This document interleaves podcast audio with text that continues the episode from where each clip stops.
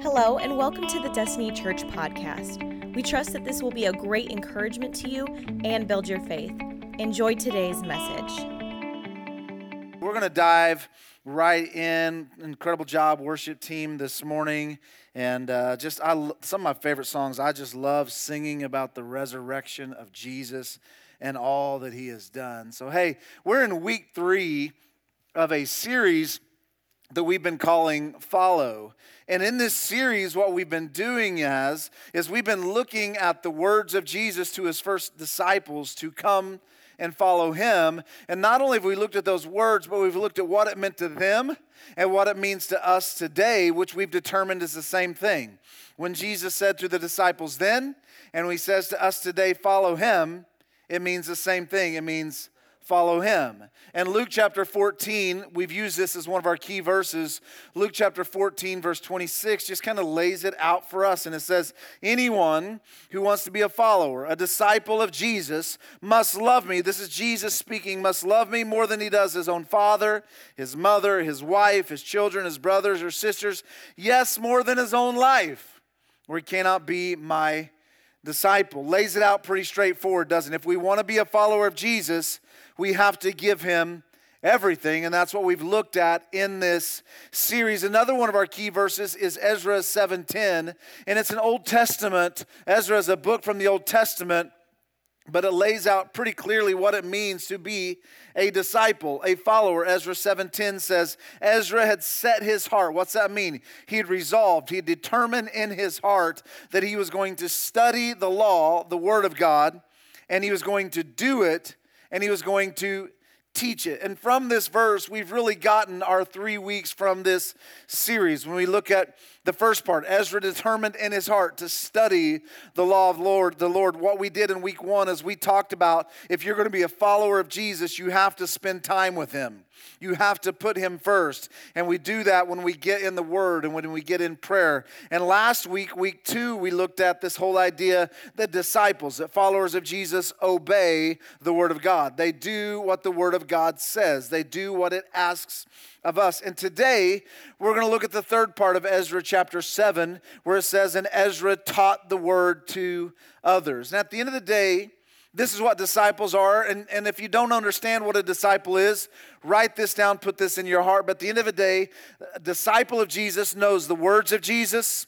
They not only know the words, because a lot of us we know you know john 3 16 says this we might know what it says but it also means they know what they mean what do the words of god mean we do them and we also teach them to others what I want to do is I want to take you back to the first set of verses we looked at in this series. And I want to share these with you. I want to lay the groundwork for where we're going to go today. Then I want to pray over you. Matthew chapter 4, verse 18 through 20. This is the first scriptures we looked at in this series. This is the call of Jesus to uh, Peter, James, John, Andrew, that group. There was about four of them that he called here right at the beginning. As Jesus was walking by the Sea of Galilee, he noticed two brothers Simon, who was also called Peter, and Andrew, his brother, casting a net into the sea, for they were fishermen. Now, one thing I want to do, one thing I want to say here is that the fishing industry at this time was prosperous. This was a lucrative business. So when these men dropped their nets and followed Jesus, it wasn't like some men who were penniless. They were business owners. They had their own careers, their own companies, and they left all of that to follow Jesus. In verse 19, and it says, And he said to them, Follow me. And the Amplified Version here kind of lays out what it means as a disciple, accepting me as your master and teacher and walking the same path of life that I walked. And we've looked at that from 1 John chapter 2, verse 3 and 6 the last couple of weeks. Disciples follow in the footsteps of Jesus. They walk where Jesus walked. They regulate their lives as Jesus regulates his life. And it says, And I will make you fishers of men. And I want to strip this verse down with nothing else in it for just a moment. And I want to say this when Jesus came, what he said to the disciples was, Follow me, and I will make you fishers of men. But the key to this is verse 20, because I believe this is the same call that's gone to many of us. Hey, follow me, and I will make you a fisher of men. Follow me, and I will make you a fisher of men. But notice verse 20 immediately. Everybody say that word with me. Say immediately. Say it again. Say immediately. They left their nets and they followed Jesus, becoming his disciples. Their immediate response is what we need to take note of. Their immediate response needs to serve as an example to us. Disciples of Jesus immediately follow in the footsteps of Jesus and we become fishers of men. That is what we do. Every follower of Jesus is called. I want you to hear me. Every follower of Jesus is called to be a fisher of men. Every disciple of Jesus is called to make disciples. This is not a suggestion. This is not a command for just a select few of us. It's not just for pastors. It's not just for worship team. Listen to me. The call, the command to make disciples is the call to every single born again believer. If you have said yes to Jesus, you are called to make disciples. It's not optional, it's not a suggestion, it is a command from Jesus. Let me say this again. If you are a born again believer, if you have said yes to Jesus, you've asked Him to live in your heart, then every single one of you are called by Jesus to make disciples. Go and make disciples. And that's what I want to talk with you about today. Disciples are called to make disciples. Let's pray. Jesus, I ask you in these next few moments, would you be in this room? We thank you for what you're doing today. We thank you for every single one of our lives, what you've given us. Lord, we thank you for what you've been teaching us through this series. My prayer, my heart is that we capture this and get a hold of this. Would you speak to us today? Would you move, remove any distractions? Would you change our hearts today? Would you change our lives? Would you set us on fire for what you're doing? Give me clarity today. Help me preach your word effectively. In your name we pray. Amen. Hey, before I move any further, I want to just acknowledge um, uh, Christy, I want to acknowledge your family and Monica, your friend, and everybody. Um, Christy Cox this week passed away and um, just suddenly unexpected and some of your family and friends are here and we just want you to know that your church family loves you and we support you and our hearts go out to all of you. So if you need anything don't hesitate. We love you guys very very much and we're honored and privileged to have you sitting in the seats of our church. And so i just wanted to take that minute and tell you our hearts have been broken for all of you and we love you and we're praying for you guys today all right? Hey um, if you have your bible turn to matthew chapter 28 I want to look at um, the Great Commission. I want to look at the words of Jesus. These are the very last words that Jesus speaks before he ascends to heaven. Matthew chapter 28, verse 16 and 20. And this will kind of be our foundation for today's message. Then the 11 disciples left for Galilee, going to the mountain where Jesus had told them to go.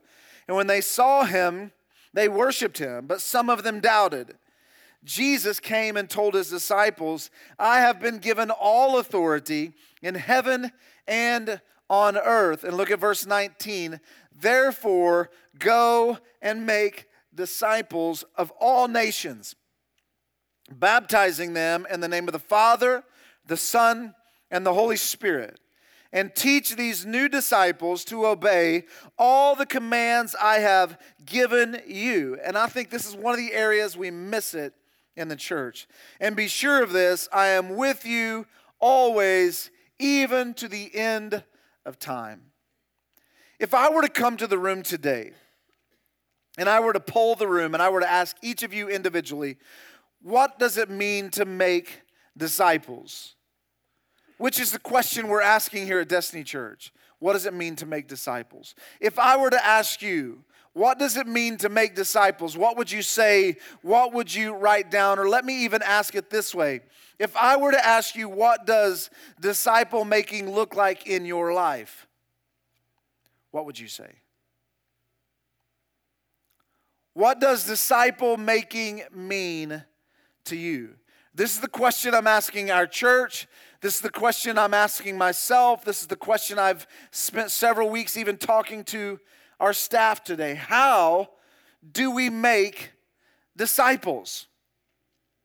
How do we do this? How do we do more than make people that, that just get saved and go to church? How do we as parents, how do we as churches, how do we as individuals make disciples? And I told you in week one of this series that I felt convicted at my lack of disciple making. And as I was sitting there this week, I felt like the Lord kind of challenged me with that. And, it's, and I realized maybe I don't necessarily feel a conviction for not making disciples because I do believe I've made disciples. But where I feel convicted in my heart is what I've done is I've prioritized non-disciple making above disciple making. What do I mean by that?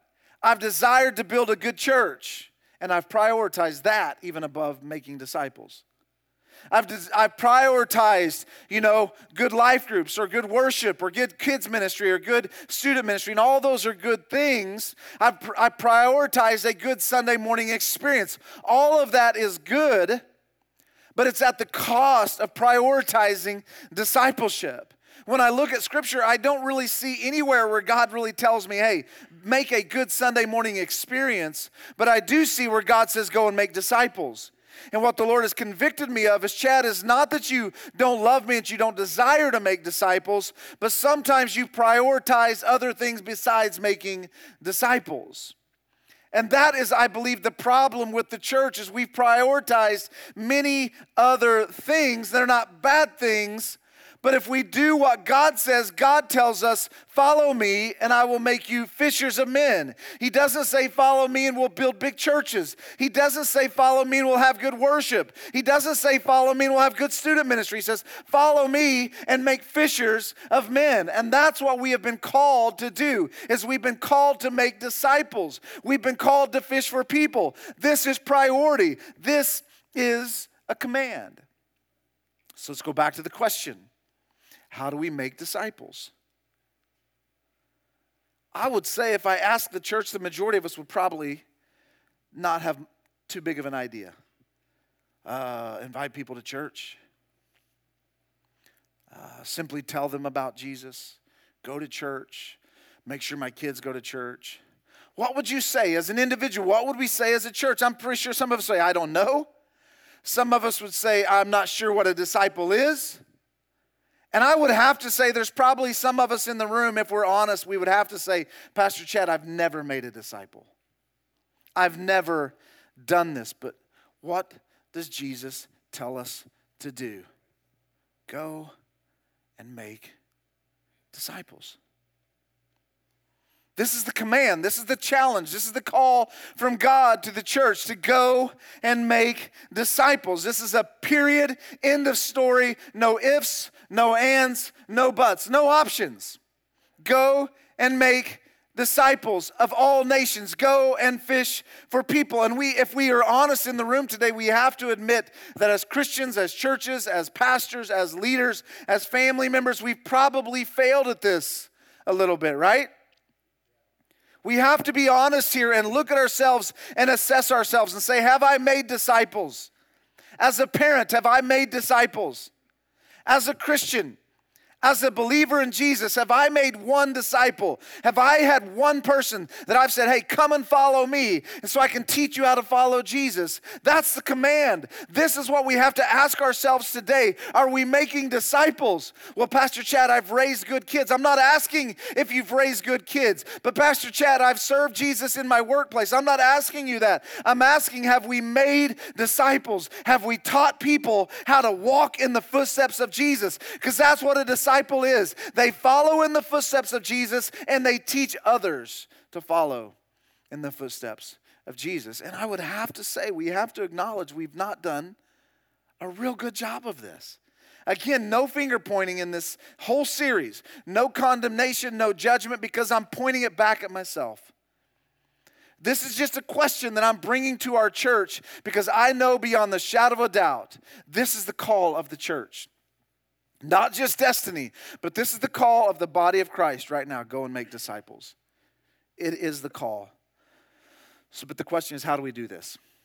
How do we make disciples? Well, I believe Matthew chapter 28 lays some things out for us. And Matthew 28, 16 through 20, just as I told you just a moment ago, is known as the Great Commission. And the Great Commission, uh, let, us kind of nerd out for just a moment on you guys.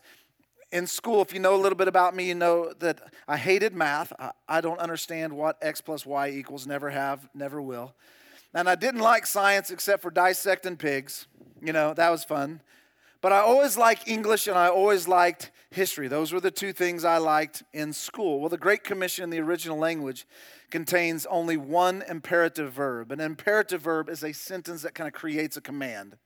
And that command, that sentence would be make disciples. But it's also followed by three participles. Participles are a word which is formed by a verb, going baptizing, teaching. And from this today, I see four components. From the Great Commission, I see four components of making disciples. And again, let me say this I'm not telling, standing up here today as the expert on this subject.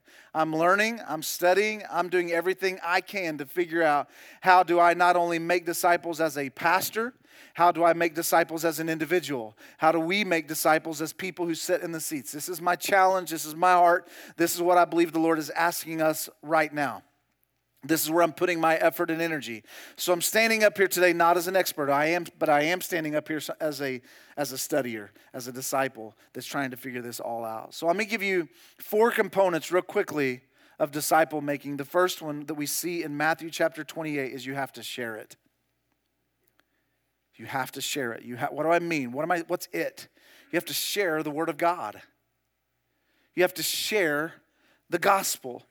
Jesus, with his very last words on earth, is telling his disciples, I'm leaving you with this mission, this command go and share the gospel. Go and tell others the good news. Go and tell others about me. Tell everyone everywhere about me. That was the last words of Jesus to his disciples. And let me be clear I believe that disciple making has two parts. I believe there's the going part, which is telling, which is sharing, but I also believe there's another part, and we're going to look at that in just a moment. And I, I, let me just say right now you cannot disciple somebody that believes in Jesus. Okay, I mean, just tell you, I cannot sit down with a non believer and disciple them. I don't think that. I can tell them about Jesus, but until they say yes, they can't be a disciple, right? But there's two elements, there's two parts of disciple making. Number one, I have to share it. And I think this is, if I, if I want to pat the body of Christ on the back in any way, shape, or form, I think one of the things we have done okay, especially through churches, is we've done an okay job of sharing the gospel. We've done an okay job with the evangelism part. Churches across America have sent out people across the globe to evangelize, to tell people about Jesus. I think we've done okay with the going part. And listen, you can't make disciples without first going. You can't make disciples without first telling them about the gospel. But true discipleship, what Jesus is calling us to, is both and going and making. It's both. You have to do both. There has to be an element of going, but there also has to be a part. What we've done in the past as a church is we go and we tell people about Jesus, and they say yes to Jesus, and we pat them on the butt and say, Good luck, keep going. How many of you, as parents, would ever birth a child and say, Hey, you made it, good job, now go raise yourself? We wouldn't do that. That's foolish to even think about, right? But that's what the body of Christ does. We see people come forward and they get saved and they say yes to Jesus, or we lead a friend to the Lord and they find Jesus, and then we're like, all right, you're on your own. It's not just about telling somebody about Jesus. It's not just about sharing it, but we must also make disciples. So it's both and, all right? But let me ask you guys a question. Who in your life I want you to think about this. Ho- hopefully, this series, some of the questions I've asked you have really caused you to reflect. Who in your life are you sharing the gospel with? Who in your life are you telling about Jesus? Those watching online, who in your life are you telling about Jesus? Well, let's ask this even in a bolder way, okay? You ready for this? Who's going to heaven because of you?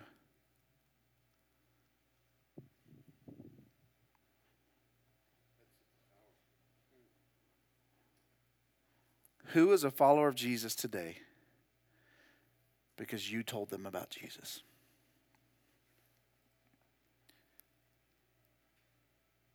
Who are you sharing it with?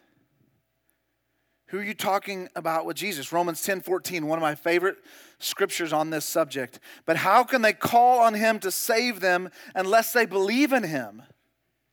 And how can they believe in him if they've never heard about him? But here's the kicker. And how can they hear about him unless someone tells them? unless someone shares it, unless someone shares their faith, unless someone tells them about Jesus. If how can they hear if we don't pass on the good news? How can they hear if the good news stops with us?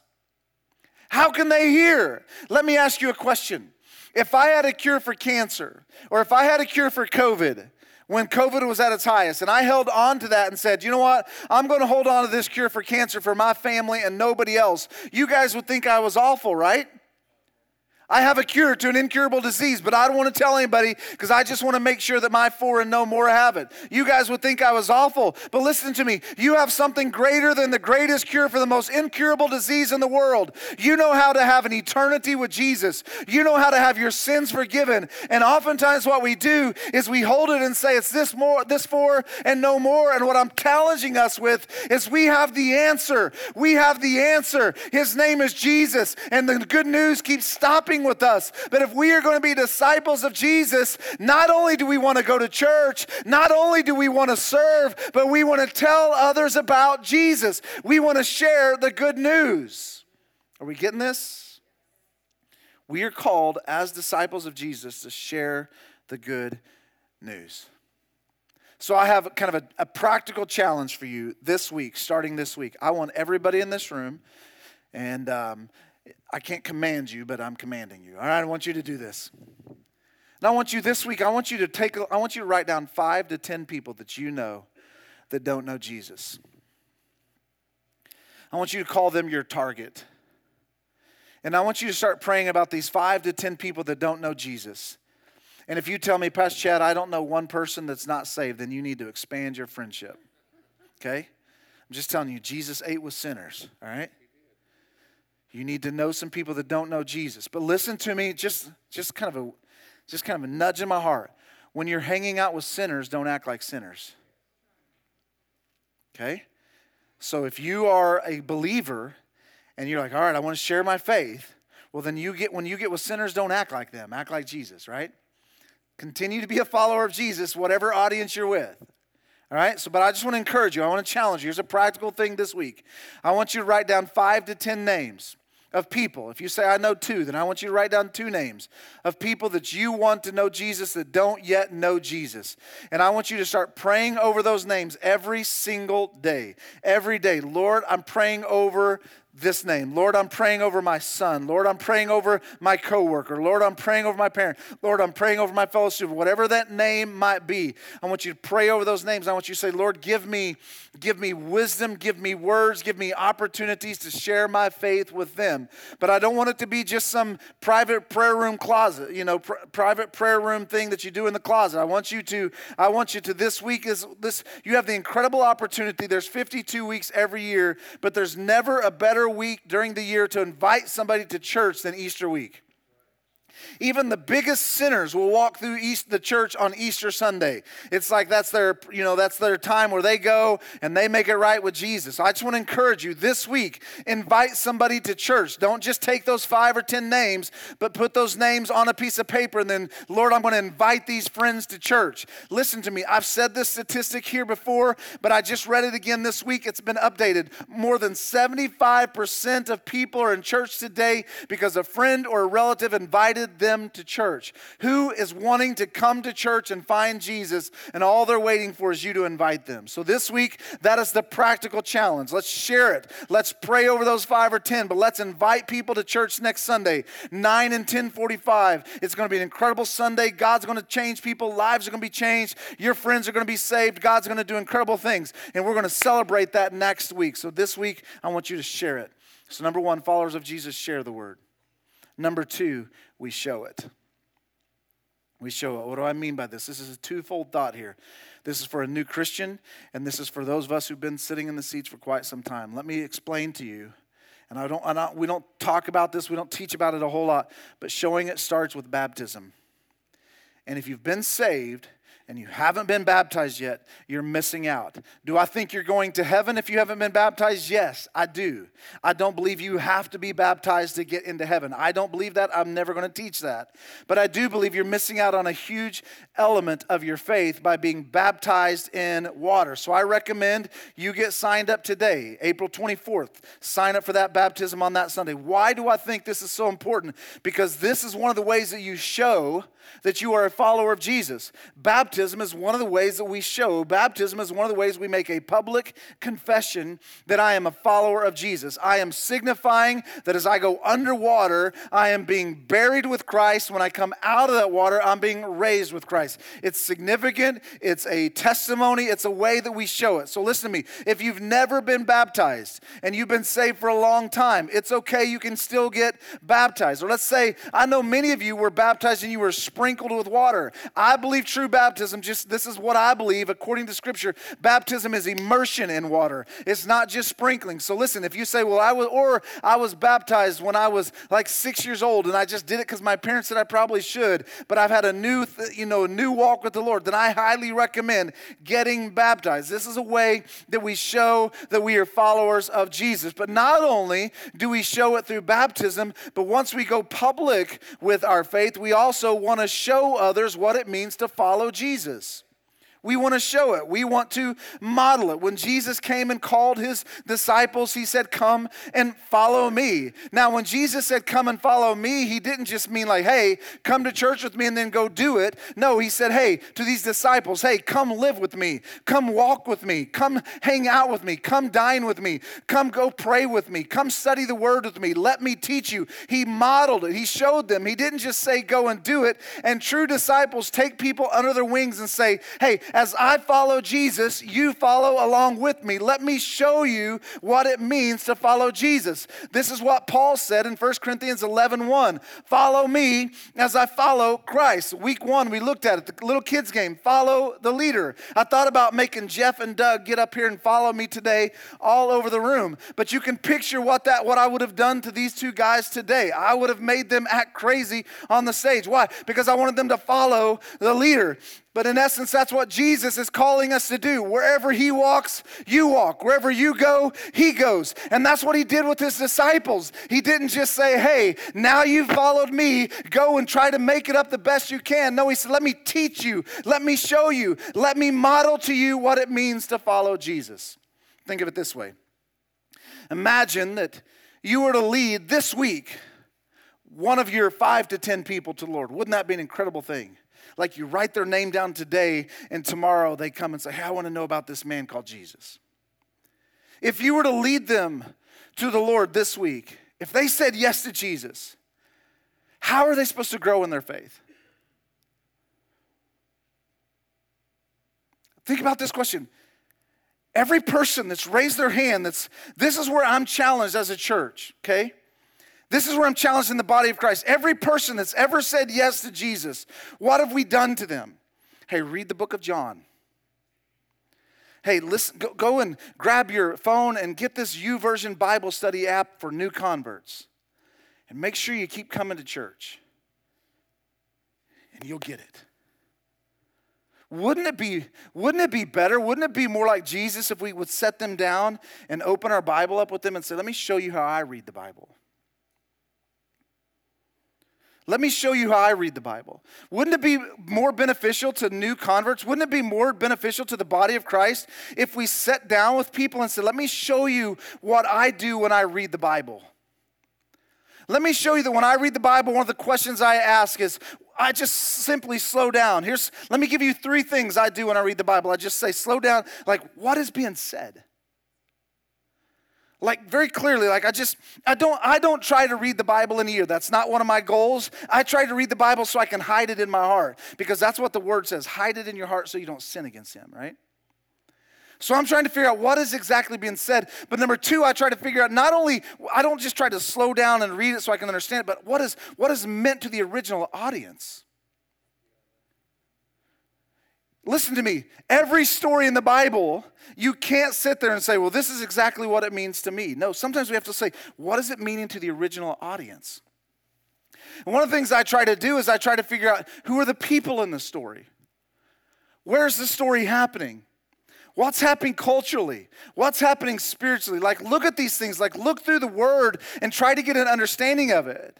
Listen to me. The American church, I have studies of this. The American church is biblically illiterate because the church and parents and moms and dads, we haven't taught people, we haven't showed them how to read the word. We need to sit down and show people how to read the word. So I say, what's, it, what's being said? What's meant by what was said? And I look at culture, I look at spiritual things, I look at time, I look at place, I look at events. But then the very last thing I try to do is then I try to say, well, now what's it being said to me? What's being said to me? In other words, you want to show people how to study the word. You want to show them. What about prayer? How are you going to teach somebody how to pray? Hey, go to church. Hey, listen to Pastor Chad's sermon series on prayer. Hey, listen to this podcast on prayer. Or you could invite them into your prayer time and say, hey, let's pray together. Hey, what's God saying to us together? But, Pastor Chad, if I say I want to teach somebody how to read the Bible, or if I want to teach somebody how to pray, I have to learn how to read the Bible. I have to learn how to pray. Ding, ding, ding. This is the way God designed it. Follow me as I follow Christ. You grow, I grow. I grow, you grow. You grow, they grow. Listen to me. We can't lead somebody where we haven't been. This is how God designed it. We show people, we disciple people, we iron sharpens iron, right? This is how we do it. How do we make disciples? We share it, we show it, number two. Number three, we teach it. Ezra, one of our key verses in this series, Ezra studied the word, he obeyed the word, and he taught the word. Making disciples simply means we teach people to study the word so they can live out the word, so they can teach others the word. And the process continues. Listen to me. The process continues. Don't let the process stop with you. Don't be the place where it stops. Matthew 28 20. Teach these new disciples to obey all that I have given you. Listen, when we say, when I say teach it, when the Great Commission says teach it, it's not simply talking about the stage. That is an element of it, but I believe these words point directly to places like Deuteronomy chapter 6, where it says, And you must think constantly about these commandments I'm giving you today, and you must Teach them to your children, and you must talk about them when you're at home or out for a walk at bedtime or the first thing in the morning. Tie them on your finger, wear them on your forehead, and write them on the doorsteps of your house. What's Jesus saying to us? What's the Great Commission saying to us? It's not simply saying stand on a stage, but it's saying sit down and show them and teach them the Word. Teach them what the Word of God is saying. Pass on what God has taught you to others. Mom and dads in the room, if you don't get any anything else out of this message or anything else out of this series, listen to me. You desperately,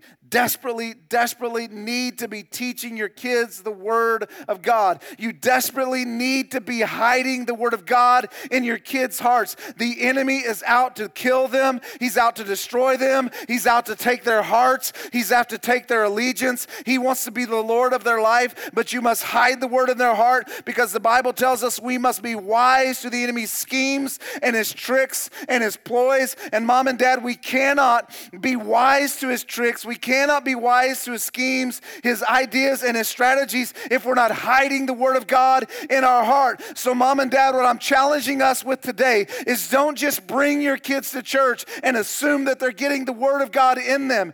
Teach your kids the word. Teach your family the word. Teach your friends the word. Teach your coworkers the word. Teach your neighbors the word. Teach them what God is saying to you. When God gives you something fresh, don't just hold on to it for yourself because that's not what a disciple does. A disciple doesn't say, Woo, that was good for me. No, they get it and they share it and they show it and they teach it. Are we getting this today? Listen to me. I want to. I read this statistic this week. And some of you maybe saw this on social media, but I want you to hear this 75% of people between the ages of 18 and 29 are leaving the church. 75% of people between the ages of 18 and 29 are leaving the church. And one of the biggest reasons they're leaving the church, I want you to hear me, is they don't have a strong biblical foundation if you're not hiding the word in your heart, if you're not putting, you know, listen to me. You know, I don't have my phone up there, but we're real good at putting a phone in our kids' hands and saying, play this video game. We're real good at putting them in front of a TV and handing them a remote and saying, play football. We're real good at going to the store and buying them a football. We're real good at putting them in dance recital. We're good at those things. But are we putting the Word of God in our kids?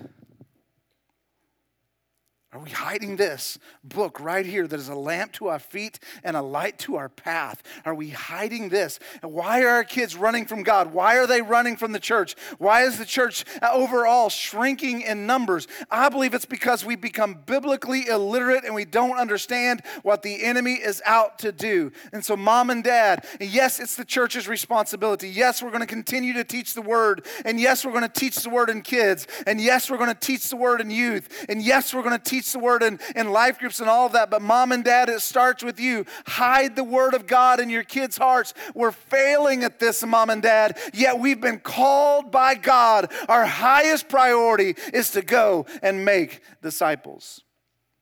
And number four, and I close, we're also called to serve the world. Matthew 28 19, go and make disciples of all nations. You know what this means? When it says all nations, it's not just talking about missions, it's talking about people groups. Every color, every race, every faith, every political background enemies, non enemies, friends, families. Tell everyone about Jesus. Acts 1 8, a parallel account of the Great Commission. But you will receive power when the Holy Spirit comes on you, and you will be witnesses. Again, the call to go, telling people about me everywhere Jerusalem, Judea, Samaria, and to the ends of the earth. This is the call to serve the world. Listen to me, I close with this. Our call is bigger than my family. Our call is bigger than your family. Our call is bigger than this church. Our call is bigger than Republic. Our call is bigger than Marshfield. Our call is bigger than Springfield or Christian County or Greene County or Lawrence County. Our call is to serve the world. That's why we do things as simple as the Easter egg hunt yesterday, where we partnered with our city. It's why every third Tuesday here at Republic, we serve people food. It's why every second Friday in Marshfield, we serve people food. That's why we've literally spent hundreds of thousands of our dollars as a church in 16 years. We've spent hundreds of thousands of dollars on serving our community and serving our world. Why? It's because what we're called to, we're called to serve. It's why we go to Africa. It's why we call are called to plant churches. It's we're not supposed to just plant two. We have been called to this. We are called to serve our world. And our ultimate aim as believers is be, should be, Lord, here I am. Use me wherever you want me, however you want me, whatever you want to do in me and through me, wherever you want me to go. I'm willing, I'm able, I just want to be a disciple. I simply want to follow you. And I close with this incredible promise that comes to us from Mark chapter 16. Listen to this, and then we're going to pray. Listen to Mark chapter 16, again, part of the Great Commission says it in a different way, but listen. Then he said to them, Go into all the world and preach the gospel to all creation. creation. But listen to verse 16. Whoever believes and is baptized will be saved, but who does not believe will be condemned. But listen, and these signs What, what am I telling you this for? I believe the Lord is telling me that we're getting ready as we become disciples, we will see the hand of God move in our church. This is all about the kingdom. When we follow kingdom principles and kingdom strategies, we will see kingdom manifestations. And these signs will accompany those who believe. In my name, they will drive out demons. They will speak in new tongues. They will pick up snakes. And if they should drink anything deadly, it will not harm them. And if they lay hands on sick people, they will get well. I believe as we become disciples who follow Jesus and look like Jesus and act like Jesus and walk in his footsteps, we will walk up to sick people and lay our hands on them and they will be healed. Not by my might, not by your power, but by him, by what he does, because it's according to his word. So, Destiny Church, who's with me? Who's in? Let's do this. Let's let's share it. Let's show it. Let's teach it and let's serve our world. Let's pray. Jesus, I come before you today and ask you in these next few moments, would you be in this room today? Lord, we just want to make a commitment and a dedication today that we're going to do this, that we're going all in for you. I'm reminded of the sermon series we did a year or two ago where we talked about being on mission always. Today, we want to be on mission. We want to go all in for you. So we love you. We thank you, Jesus. In your name we pray. Amen. Thank you so much for joining us. Special thanks to those of you who give to this ministry. It's because of you that this ministry is possible. You can check out the link in the description to give or visit destinychurch.me slash give. Don't forget to subscribe and share with your friends. We love you and have a blessed week.